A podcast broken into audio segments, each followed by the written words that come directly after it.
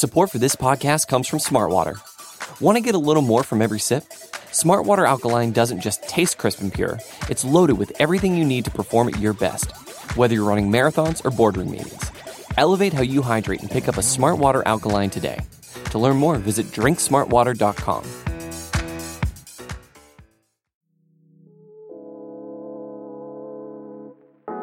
Hi, this is Jim. And this is Max. Check out our podcast, The Step Over, the Liberty Ballers Podcast Network, for all of your Sixers needs. Player analysis, game breakdowns, who would look coolest in a headband, and more. Subscribe to Liberty Ballers podcast feed on iTunes, Stitcher, Spotify, or wherever you get your favorite podcasts, and check out The Step Over, a podcast about Sixers basketball. Mostly.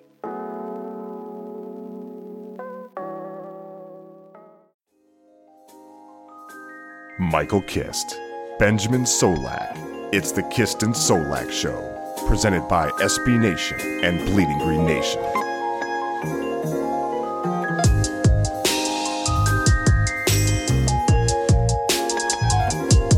You are flying high on the Kist and Solak Show. This is episode 71, brought to you by the fine folks at SB Nation and Bleeding Green Nation. I am your host, Michael Kist. Follow me on Twitter at Michael Kist NFL, as always.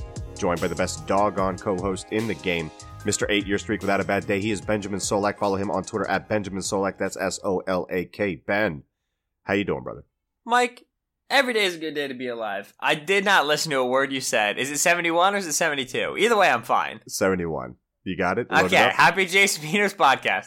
Yeah. Um, I knew I was comfy in the early 70s. I'm fine. Uh, but dude, every day is a good day to be alive. Uh, transitioning fully to the off season has been a little, little bumpy. I would like to actually, you know what? PSA.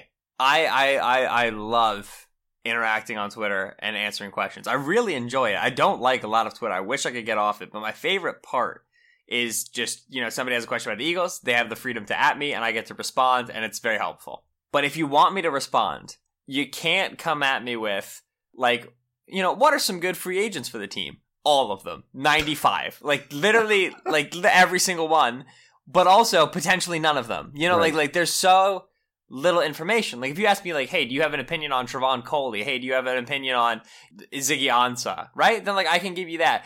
Which needs should the Eagles address in the first round of the draft? Any of six, depending on who drops. You know what I mean?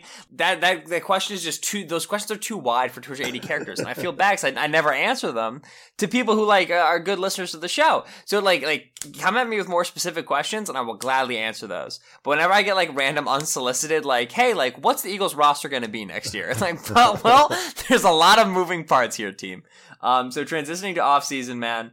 It's always a good time. I love the off season. Uh, we, you know, we and I both enjoy uh, a good deal, but there's got to be procedures in place for for how to interact, and specific questions is like prerogative number one. So what Ben is asking is that you hit him up with 93 different specific requests about different free agents and then go through each No, person. that's fine.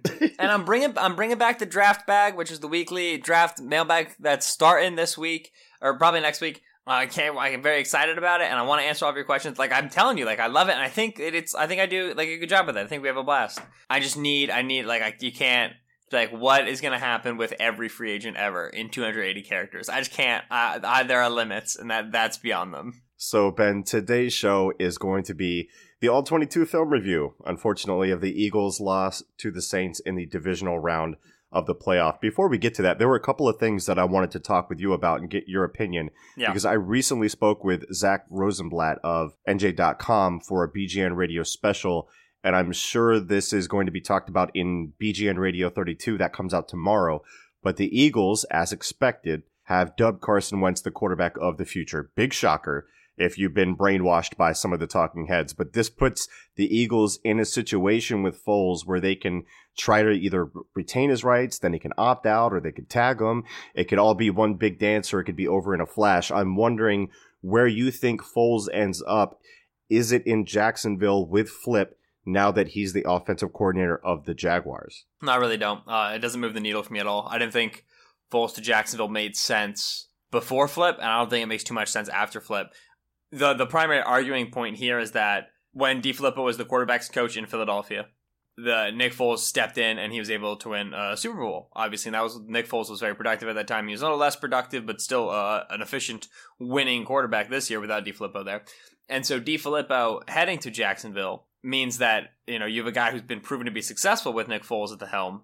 Foles could end up in Jacksonville. There's a, there's a few problems there with that. Number one, DeFilippo is like fourth on the ladder in terms of who has a say in what quarterbacks get brought in, Mm. right? If we're talking about like Khan, Coughlin, Marrone, DeFilippo is four, right? So that's my that's that's that's issue number one with it. If they're if they're bringing in DeFilippo with Foles in mind, this that's so early in the process for me. You know what I mean? Like that's just so uh, aggressive. That's so preemptive. Like there's no way that front office has done the work on the quarterback class coming out that they'd like to do to the point where they're like, all right, there's no way we're drafting a dude at seven or eight, wherever the somewhere. I think it's seven.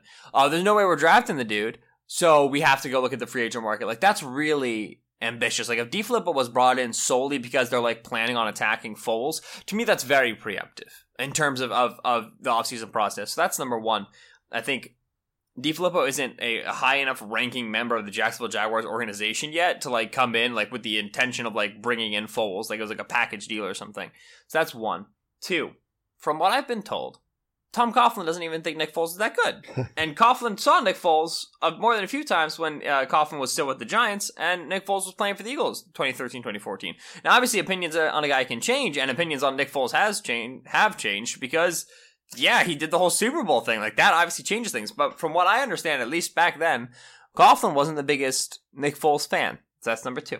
Number three, DeFilippo successful with Nick Foles in 2017, absolutely. But what Nick, what, what DeFilippo is known for before that, and even during the Nick Foles time, is well developing young quarterbacks. He, what he was known for in Oakland was being able to get success out of an offense that was led by Terrelle Pryor. What he was known for in New York was being able to get success out of an offense that was yet uh, led by young Mark Sanchez. What he was known for in Cleveland was getting success out of an offense that was led by Johnny Manziel. He can take young quarterbacks, Carson Wentz in 2017, second year quarterback, and he can get good offense out of them. Right? It's not even like he hasn't even been in a place long enough yet to the point where you can say like, oh, he like turns rookie, like he like improves the odds that a rookie quarterback becomes good long term. Like I mentioned, Terrelle Pryor, Mark, uh, Mark Sanchez, Johnny Manziel.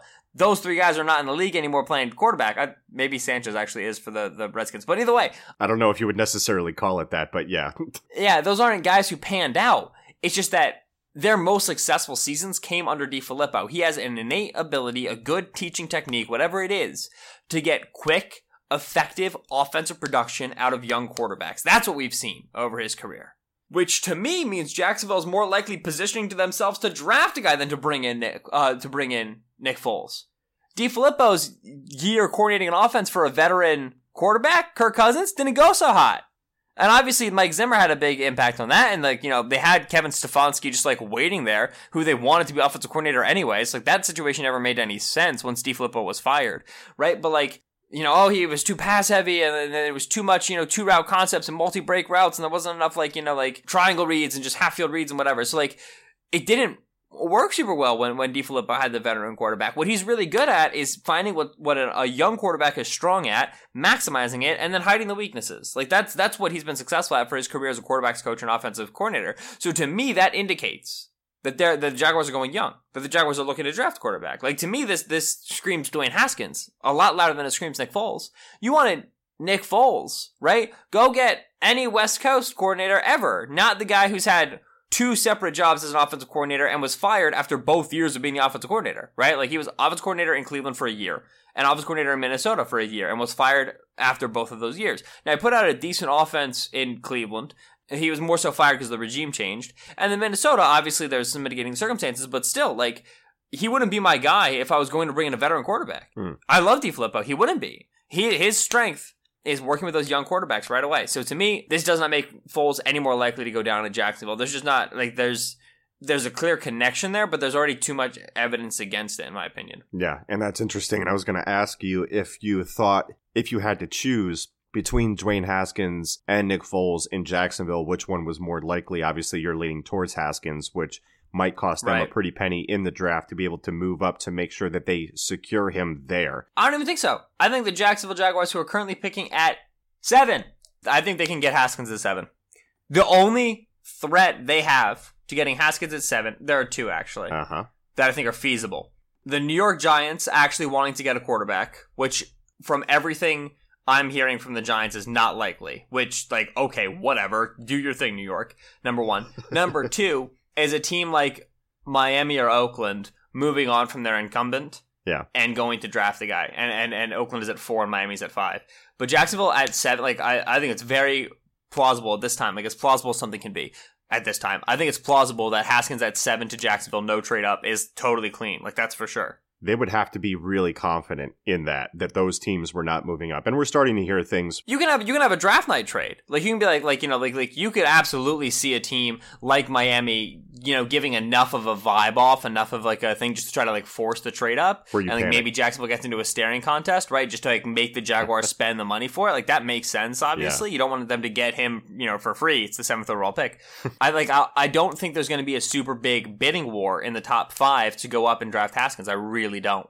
I don't think Haskins is that good, and I don't think teams need a quarterback that badly. I I see that point, and I see a whole lot of teams, and we see this every year, working out quarterbacks really heavily, and then not drafting them because they want to push the price up, which will be interesting to see how the Jaguars respond to that type of counter pressure from these other teams if they get a little uh, antsy and decide to make a big move up. We'll see what the Giants do. I mean, like you said, everything coming out of New York sounds like they're totally comfortable with Eli Manning, which is fascinating to me. But do your thing. Are you are you ready? Are you ready for this piping hot January take? Oh boy, hit me with it. To ring in the 2017 season on Locked On Eagles, we had Jimmy Kempski. Yeah. Uh, and and Jimmy, we talked to Jimmy. Who do you think's going to win the division?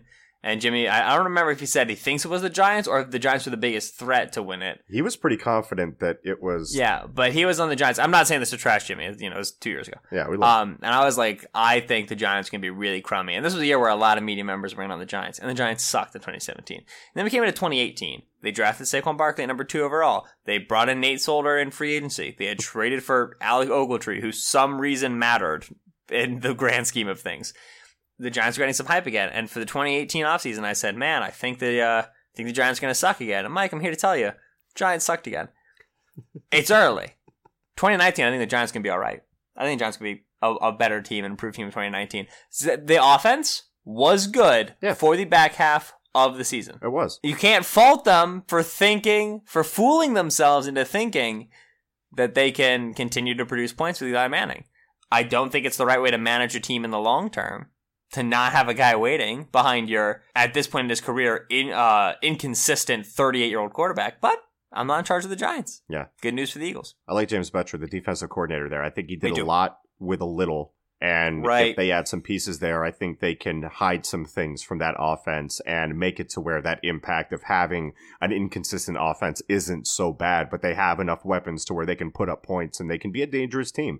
So, yeah, we'll, we'll, see when 2019 rolls around. I want you to stick with that eh. take. Yeah. Don't come off. We gotta see, gotta see a little bit more. But No, I'm ready. No, right, we like don't. I'm, I'm, you're, I'm you're in. every year now moving forward. We're gonna have the inaugural August Ben decides the fate of the Giants episode, and That's true. inaugural doesn't make sense. Third year running, Ben decides the fate of the Giants episode, and I think this year I'm finally gonna change my tune. But either way, yeah, Nick Foles. Uh, we're talking about the Giants. Do you think the Giants make sense for Nick Foles? It's been a spot that people have talked about. Yeah, no, I, I'm not really buying it.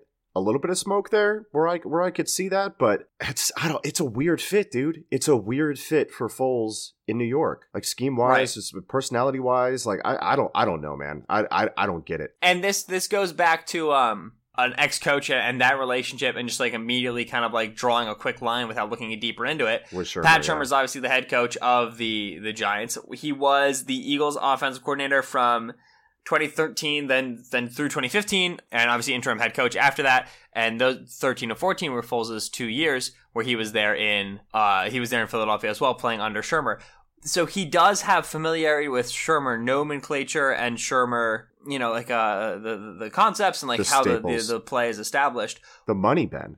Think of the money that you would have to The put out money's the one quarterback thing. position. Two, if you go and, and, and you watch the offense Shurmur runs, Right. it doesn't look like the Chip Kelly offense Correct. that Foles was successful in. So, Correct. so Shurmur was was Foles' offensive coordinator when he was productive.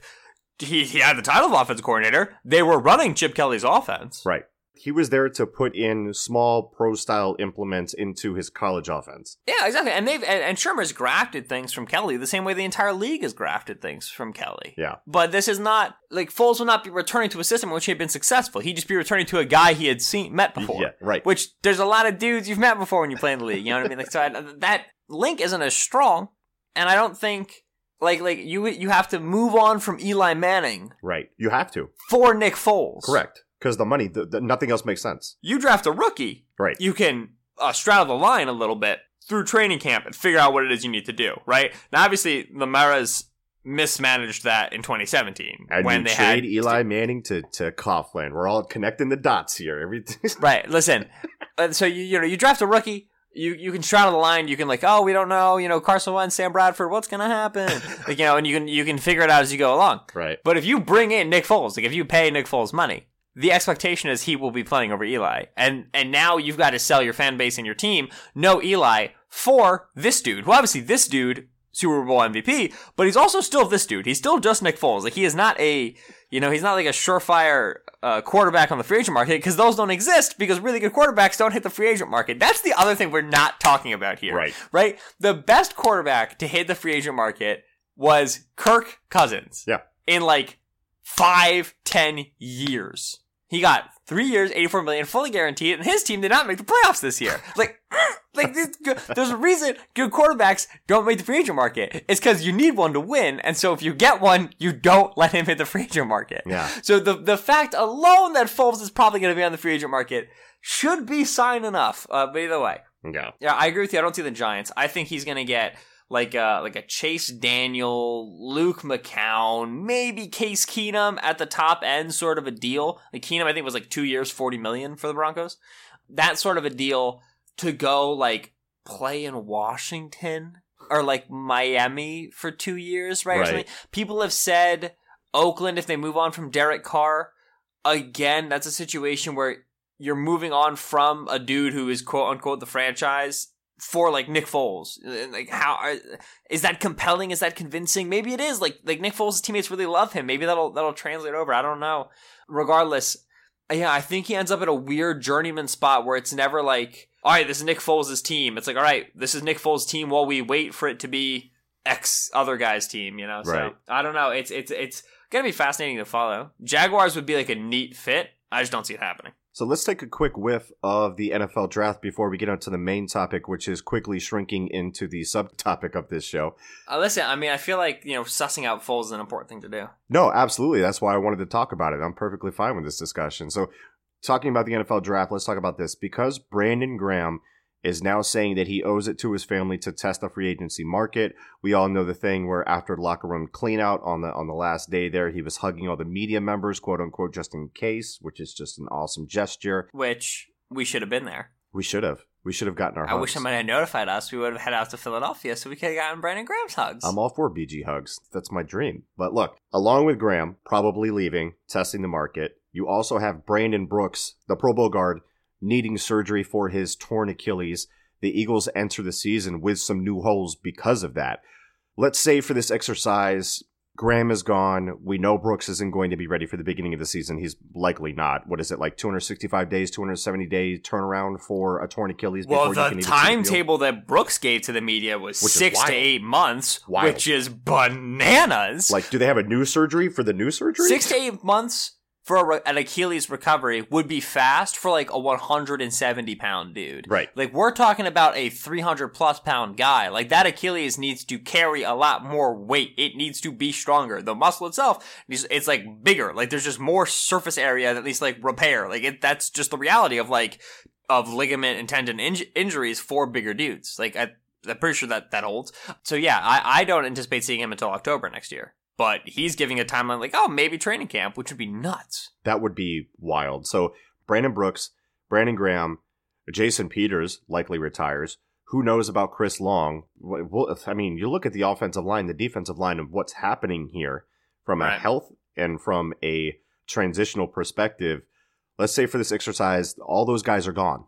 If you had to power rank the top needs for the Eagles in that case, how would you rank them? So right, so like we don't know exactly who's going to leave in free agency. That's like the big issue. And so the first thing you do is you scratch off the positions you definitely don't need in the draft to give yourself like a narrower view. Quarterback won't be addressed in the draft. Cornerback won't be addressed in the draft. Wide receiver is not a need in the draft. Golden Tate and Mike Wallace both leave, still not a need. You're talking about Agholor, Alshon Jeffery, Mack Hollins, and then what? You're gonna you, you draft a guy day three, or you bring in a a, a a street free agent, which for wide receivers they're a dime a dozen. Like you know, Jordan Matthews stays. There's your four. Bingo. Like you know, this is not wide yeah. receivers not need. Tight end is not a need. Uh, and so those are the positions you're positive you're not going to need to address. You cross those off right away. If everybody leaves, from what I've been told, Chris Long is an almost definite retire. Jason Peters, they better hope he retires because if he doesn't, then they that have to talk about cutting him. Well, I, I, think they do have to cut him in that situation. I completely agree. And there were people talking about this last year because of the cap hit, not trusting him coming back from an injury. He was banged up all season long.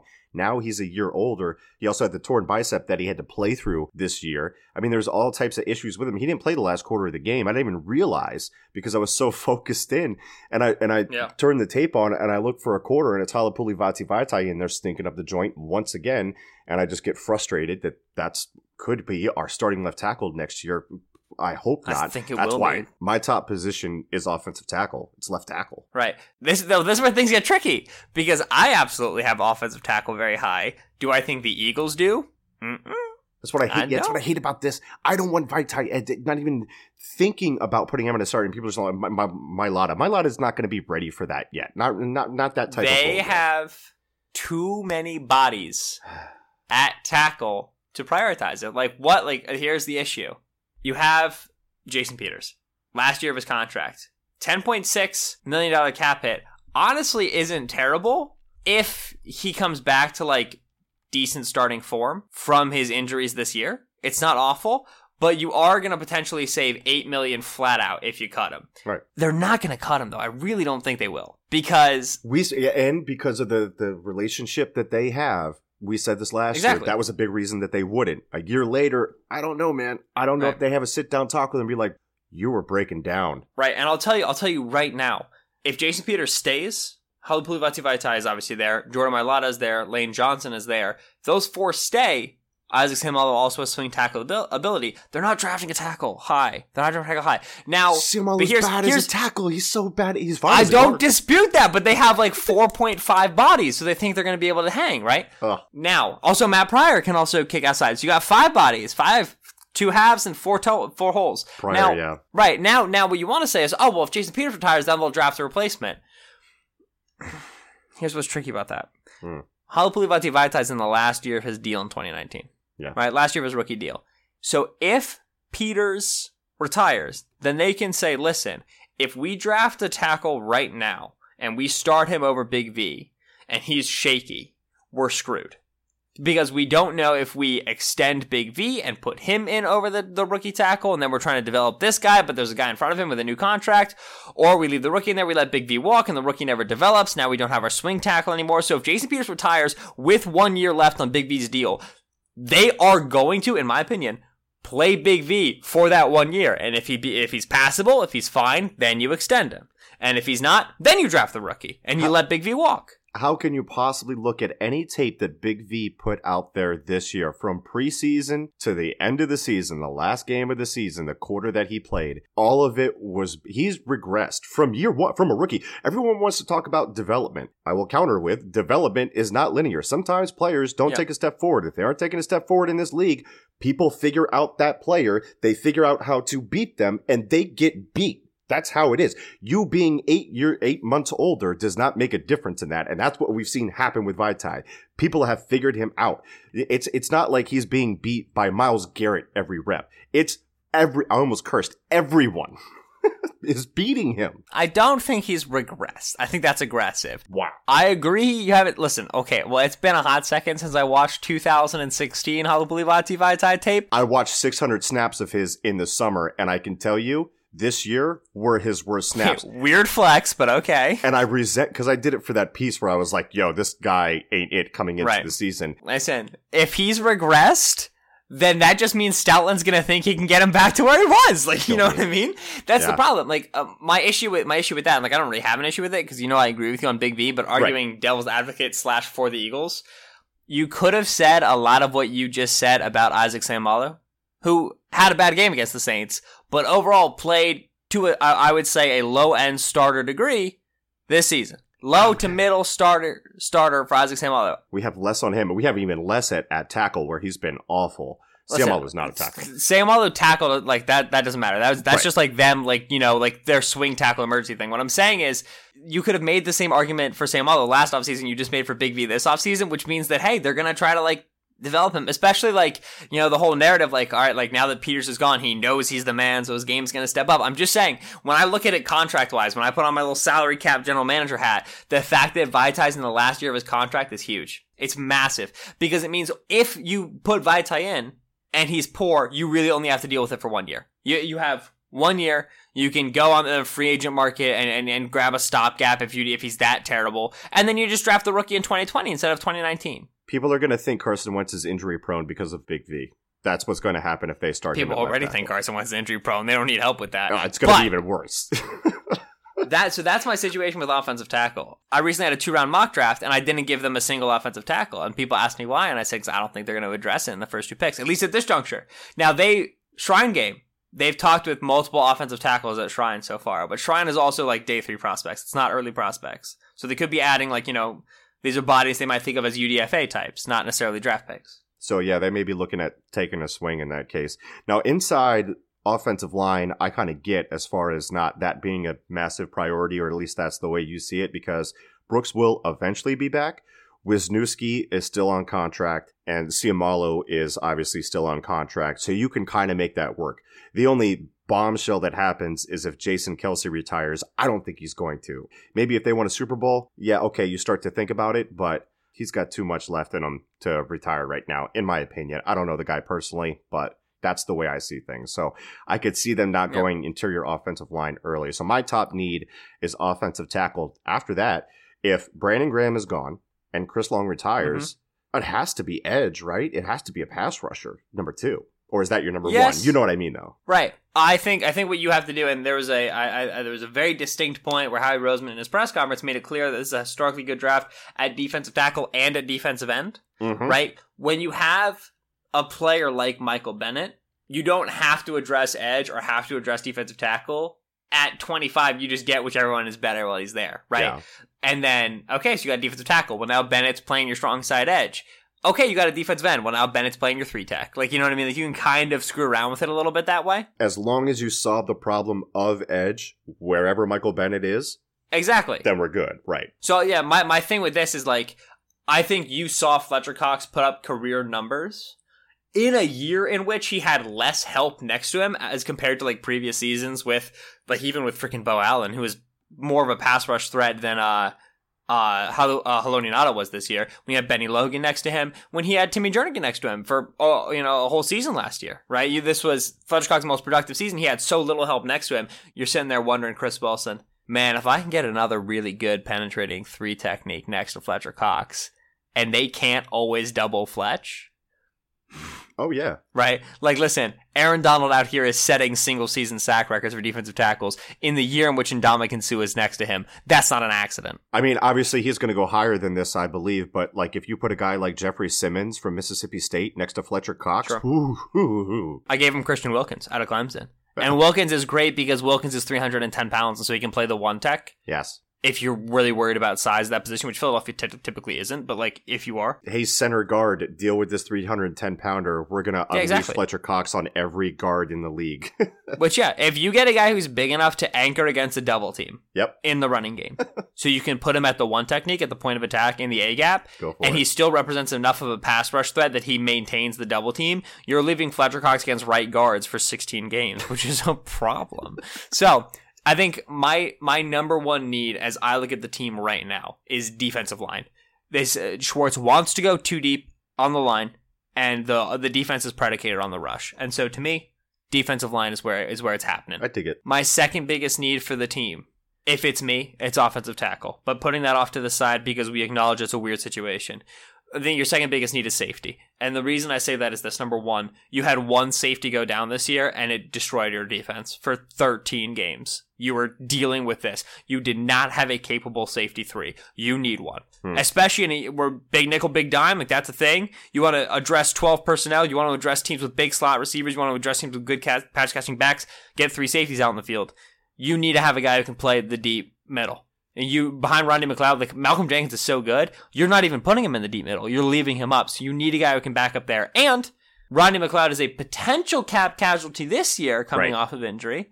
Right, ten million, roughly like nine point six million cap hit, four point six million dead cap. It's a little, or it's four point eight, I believe. It's a little bit much. You typically don't see a team cut a guy when he's fifty percent dead cap, but it's possible, especially if he's coming back poor from injury. Next season, he's a much easier cut, ten point six million dollar cap hit, like a two million dollar dead cap.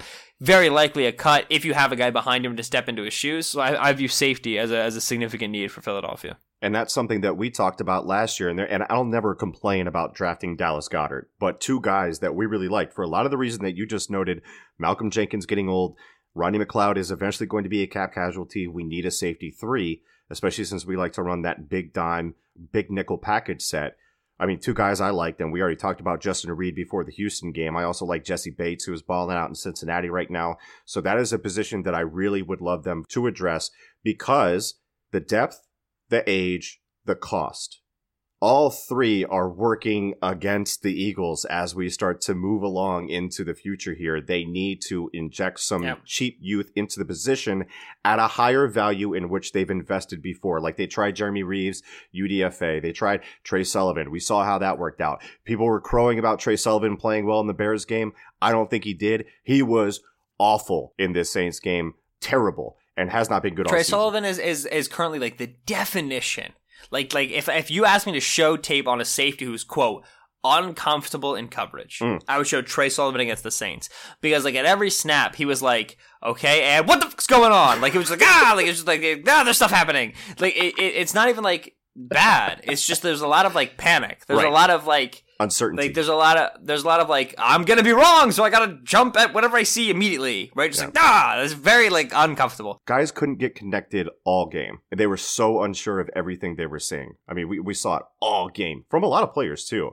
We should be talking about Uh, it. if but- you want to transition into like 10 minutes of all 22 No, we're sure not. No. but no but the thing is like like you had the saints just put nigel bradham and corey graham Ugh. and then tre sullivan into states of conflict the Yep. entire game it was just occupy outside corners get alvin kamara on a linebacker or get a slot wide receiver up you know get in- into corey graham's area send two routes into corey graham's area running dagger running sail running double post and just force Corey Graham to choose. And when it was Tre Sullivan deep, force Tre Sullivan to choose. And those players couldn't choose, right? They couldn't split the difference and they didn't know how to overlap coverages with their teammates. And you had guys regularly running out of position. We, we coming into the draft yeah, He said safety need is a problem. And they didn't draft the safety. And I said the number one oversight here is no safety. And the, Corey Graham wasn't on the team yet. And it was like, oh, well, they'll just bring Corey Graham back.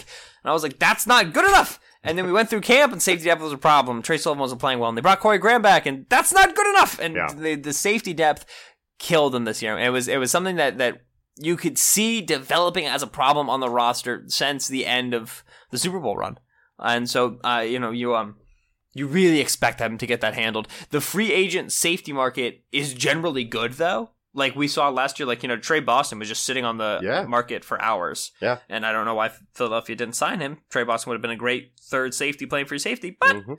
it's gonna again have names on it. You know, no none bigger than Tyrann Mathieu, who's very likely to hit the market as well out of out of Houston. So Philadelphia may elect to go that direction because they know that the safety market is is generally strong in free agency. But I expect them to bring in a safety three. After what you saw this year, it has to be done. there's two more positions that I want to talk about quickly before we get out of here. I'm just going to label this Mm-hmm. as power ranking the uh, the the draft here, the draft needs, because we've Right. totally gone past the point where we can address the. This is no, but this is typical. Like this is like if we took a pre-show conversation that's usually three minutes and made it just like forty-five. I just kept talking and like we're not. Yeah, we don't have to start yet.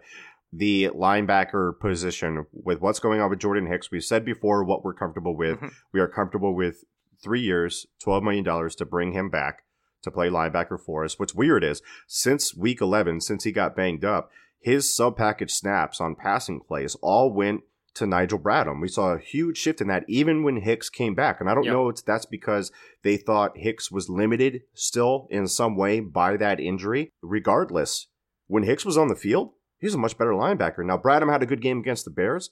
Against the Saints, as we were talking about, he was very, very bad. Bradham covered the area in which he was standing and how far he could put his arms. That's the area that he covered. He never got connected to anybody in that zone coverage. He was constantly in You gotta play. not able to figure Bradham is is so much so much better when you give him the opportunity to play in man than in zone. exactly Which he used to like like 2016, he was killing it in zone. I don't know what happened. yeah. I same same total drop off in coverage for me. I have I have tweets that are hidden deep, deep, deep that are like, listen, Nigel Bradham's one of the best coverage linebackers in the league from like two years ago, and they just sit there, and I just pray nobody ever finds them. He was like a top five QB rating and you know yards per route run allowed and like all that stuff last year. He was a top five linebacker Right. last year. Like because I, because uh, his linebacker. strength his strength is rally and tackle. But when you can get you can he doesn't have good zone coverage awareness in terms of depth and what's developing behind him and how to react to a quarterback's eyes and such. Right. And so you can throw in windows behind him and you can manipulate him as a short zone defender. If something happens in front of him, he's the Eagles' best rally and tackle defender in their short zones, Yeah. even with Cre'Von LeBlanc playing with his hair on fire. So it's like you know understanding strength and weaknesses. That's why like he's at his best when it's just man coverage. Just go run and get it connected to a guy and hit him like this little you know see red get red situation. So what about the linebacker position? If they don't bring Hicks back, you've got Bradham, who you really can't move on from financially until next year. I believe he's a lot of dead cap this year. I think I think it's four million dollars in dead cap this year, two million dollars in dead cap the year after. That's when you can kind of move on from him with it being Yeah, no, financially I, I. I remember when he signed his extension, it was like a two year deal with like three more option years basically attached to it. Right. So do you stick with Bradham, Kamu, Grugier Hill, and Nate Gerry? Yeah, I don't anticipate them moving on from Bradham if they lose Hicks. Like they'll just keep. I assume they just keep Bradham through the remainder of his contract as long as he's playing to that degree. Obviously, Mhm. yeah. I, I don't anticipate them drafting or bringing in another starter at linebacker if Hicks leaves. I think that they're going to go Bradham, Kamu, probably Nate Gerry. They're going to want to be their three, which Is scary. Uh, but uh, they'll they'll walk into camp with him as their three. They'll probably, as they have done now, you know, Dannell Ellerbe, Paul Worrilow, who you know early injury, everybody forgets about Paul Worrilow, and uh, LaRoy Reynolds. Like the Eagles are very fine and have for a couple years now under Howie, just brought in veteran linebackers to be like, hey, are you good at special teams? Hang out over here, and we might need you. You know, like and so like that that that's linebacker four, and that's not super strong but it's fine. You know, you're typically only playing two linebackers, so having Nate Gerry's linebacker three isn't a huge problem. And talking about a player like Kamu, this will be his third year with the Eagles. He's taken step forwards in year one and year two. Given his background and his strengths, you expect him to be able to be a good nickel dime linebacker in terms of coverage and in terms of blitzing. Like that's something that he should play to his strengths. Hmm. Like his weaknesses are his run fits and his diagnosing and his play in the box, like in the trees we call it, like when he's up against big offensive tackles. yeah. And so you don't hate him as a linebacker next to Bradham, who's a very good run defense linebacker, because Kamu brings good pass defense skills. And like you want him to continue to develop against the run, so he's not a liability in that regard. But he does project nicely to like a linebacker who comes in in sub package situations, you know, and, and is available on third down. So I, I, I think they would stick with Bradham and Kamu. That being said, I do anticipate them uh, retaining Jordan Hicks. I think that happens. Yeah, I agree. Last question before we get out of here. We have to have a discussion about the running back situation going on with them. Right. Assuming they don't sign a free agent, and even if they do, like to be honest, it's going to be a committee most likely. Do you feel like running back is a high priority for them? Like, okay, I talked with Zack Rosenblatt about it. We don't think Le'Veon Bell's coming here. If the Jaguars want to move on from Leonard Fournette, I can't see him coming here. I can't see them spending significant money or significant draft capital either on a running back. I know a lot of people want a playmaker at the running back position. I don't know if the Eagles value it that highly. I mean, they win after Jay Ajayi. I get that. But they also don't want to spend a whole lot of money. People forget that Jay Ajayi was on a rookie contract. That was a cheap deal for us. It just cost us the draft capital For a fourth round pick. For a fourth round pick. Right. That's low capital. You got a, a fourth round rookie on a fourth fourth round rookie deal. Like that's super cheap. So don't let that kind of fool you. And the money we paid LeGarrette Blunt wasn't exactly gigantic either. So with the running back position, where would you put it on their needs as far as like your power rankings? Is it even in like the point where you're like, oh, they could go there maybe early round two if they, you know, or late round two or I absolutely, I absolutely think they could potentially go there round two. Yes. Okay. Here's like that's when it starts to make sense for me. Round one makes zero sense whatsoever. Would not do it, especially with this class. Right. But Here's the big thing. Number one, we're assuming Deuce Staley is still the running backs coach, which Deuce Staley has every aspiration to be more than a running back coach and Correct. like, you know, assistant head coach, you know, whatever that is. Uh, and so if he has a greener pasture somewhere, I think he's bolting. and he's taking Wendell Smallwood with him. Right. It's no, sure, you can have Wendell, darling. Take him. Um, you know, I'm very like, oh no, please don't. don't. Okay. Uh, so it, we're assuming Staley's still the coach. Staley loves his running back by committee. That's something that we've seen him do consistently. I see where you're going with this. I kind of like this. Is the running back by committee a Staley preference because they leave a lot of that to him? I don't even know if Groh Groh has said that he doesn't go to some of the running back like like meetings, like he's not in that running game Right. coordinating room. So when you're like, here's my thing: when you're in running back meetings this Yeah. year, or not even when you're in running back meetings this year, when you're just like in meetings this year, when you're working on the team in the offseason, and Doug brings like Deuce in, and he's like, "Hey, so you ran your running backs by committee this year?" And Deuce is like, "Yeah." Doug's gonna be like, "How'd that go?" And the answer's got to be like, "Not great." Like Yeah. you know, like obviously that period of time where it was, you know, Smallwood, Adams, God knows, you know, like it was like sometime it was Corey for a little bit, and then you know, obviously Sproles comes back for a little bit. Like obviously you're dealing with scraps. Uh, I don't, I shouldn't call people scraps. You're dealing with the bottom of your depth chart. I understand that, but Philadelphia never had a game this year where you were like, man, the running attack really took over until week 15 against the Rams, Hmm. where you're like, you know. And it was the first week that Sproles was back, and the Rams had no idea what was going to happen on tape. And Philadelphia just ran 12 personnel down their tiny linebackers' throats. Beautiful. You have to consider for Philadelphia, under Doug Pederson, under Deuce Staley, our year one, we had Ajayi. Ajayi was obviously a fourth round pick, or it was a fifth round pick. We traded a fourth round pick for him, but Ajayi was always more talented than that. Was the talent level of a really 1A featurey style back. Do we need that to make the committee work? Do we really like do we have to have a 1A? And there's a lot of evidence to yes. And if that's the case, you're going to have to get that guy on day 2. Like if you want a 15 touch per game lion's share of the 22 carries you hand out catches another 3 balls, you're going to have to get that in round 2 and round 3. And you Correct. can in this class. Most of the good running backs in this class are ideally that. They're ideally 1A guys who aren't taking 25 touches a game Ezekiel Elliott style.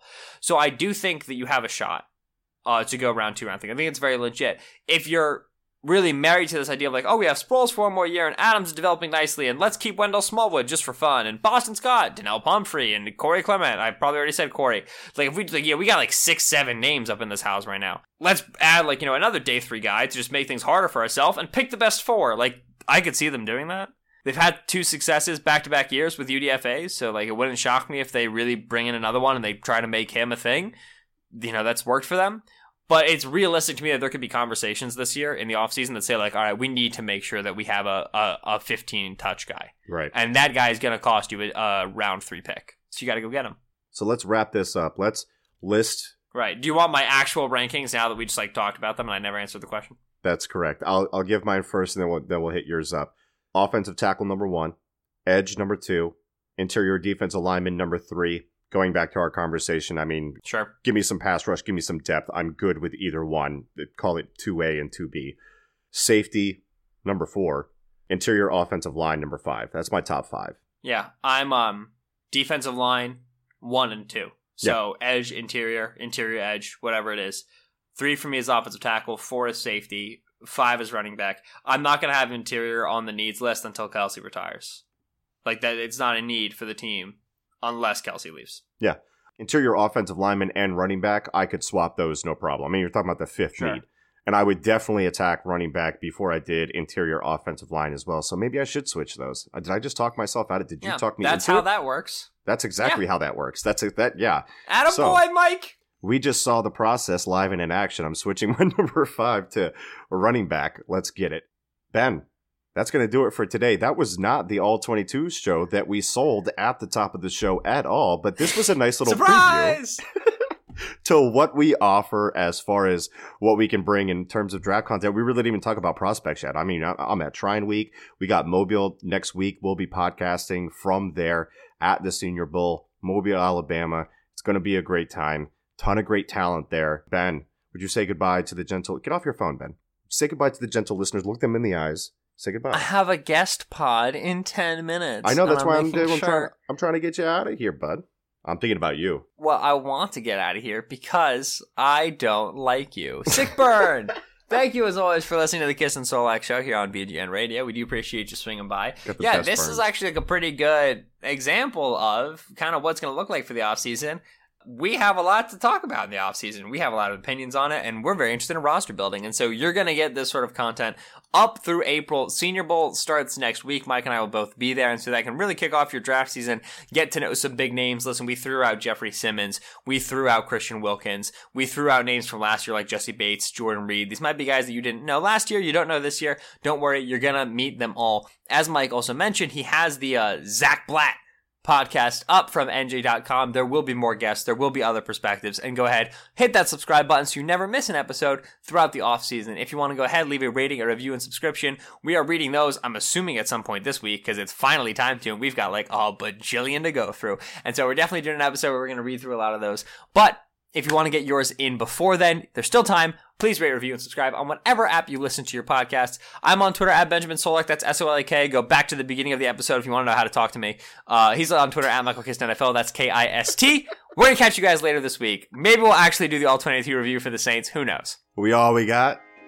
We all we need. Fly Eagles fly.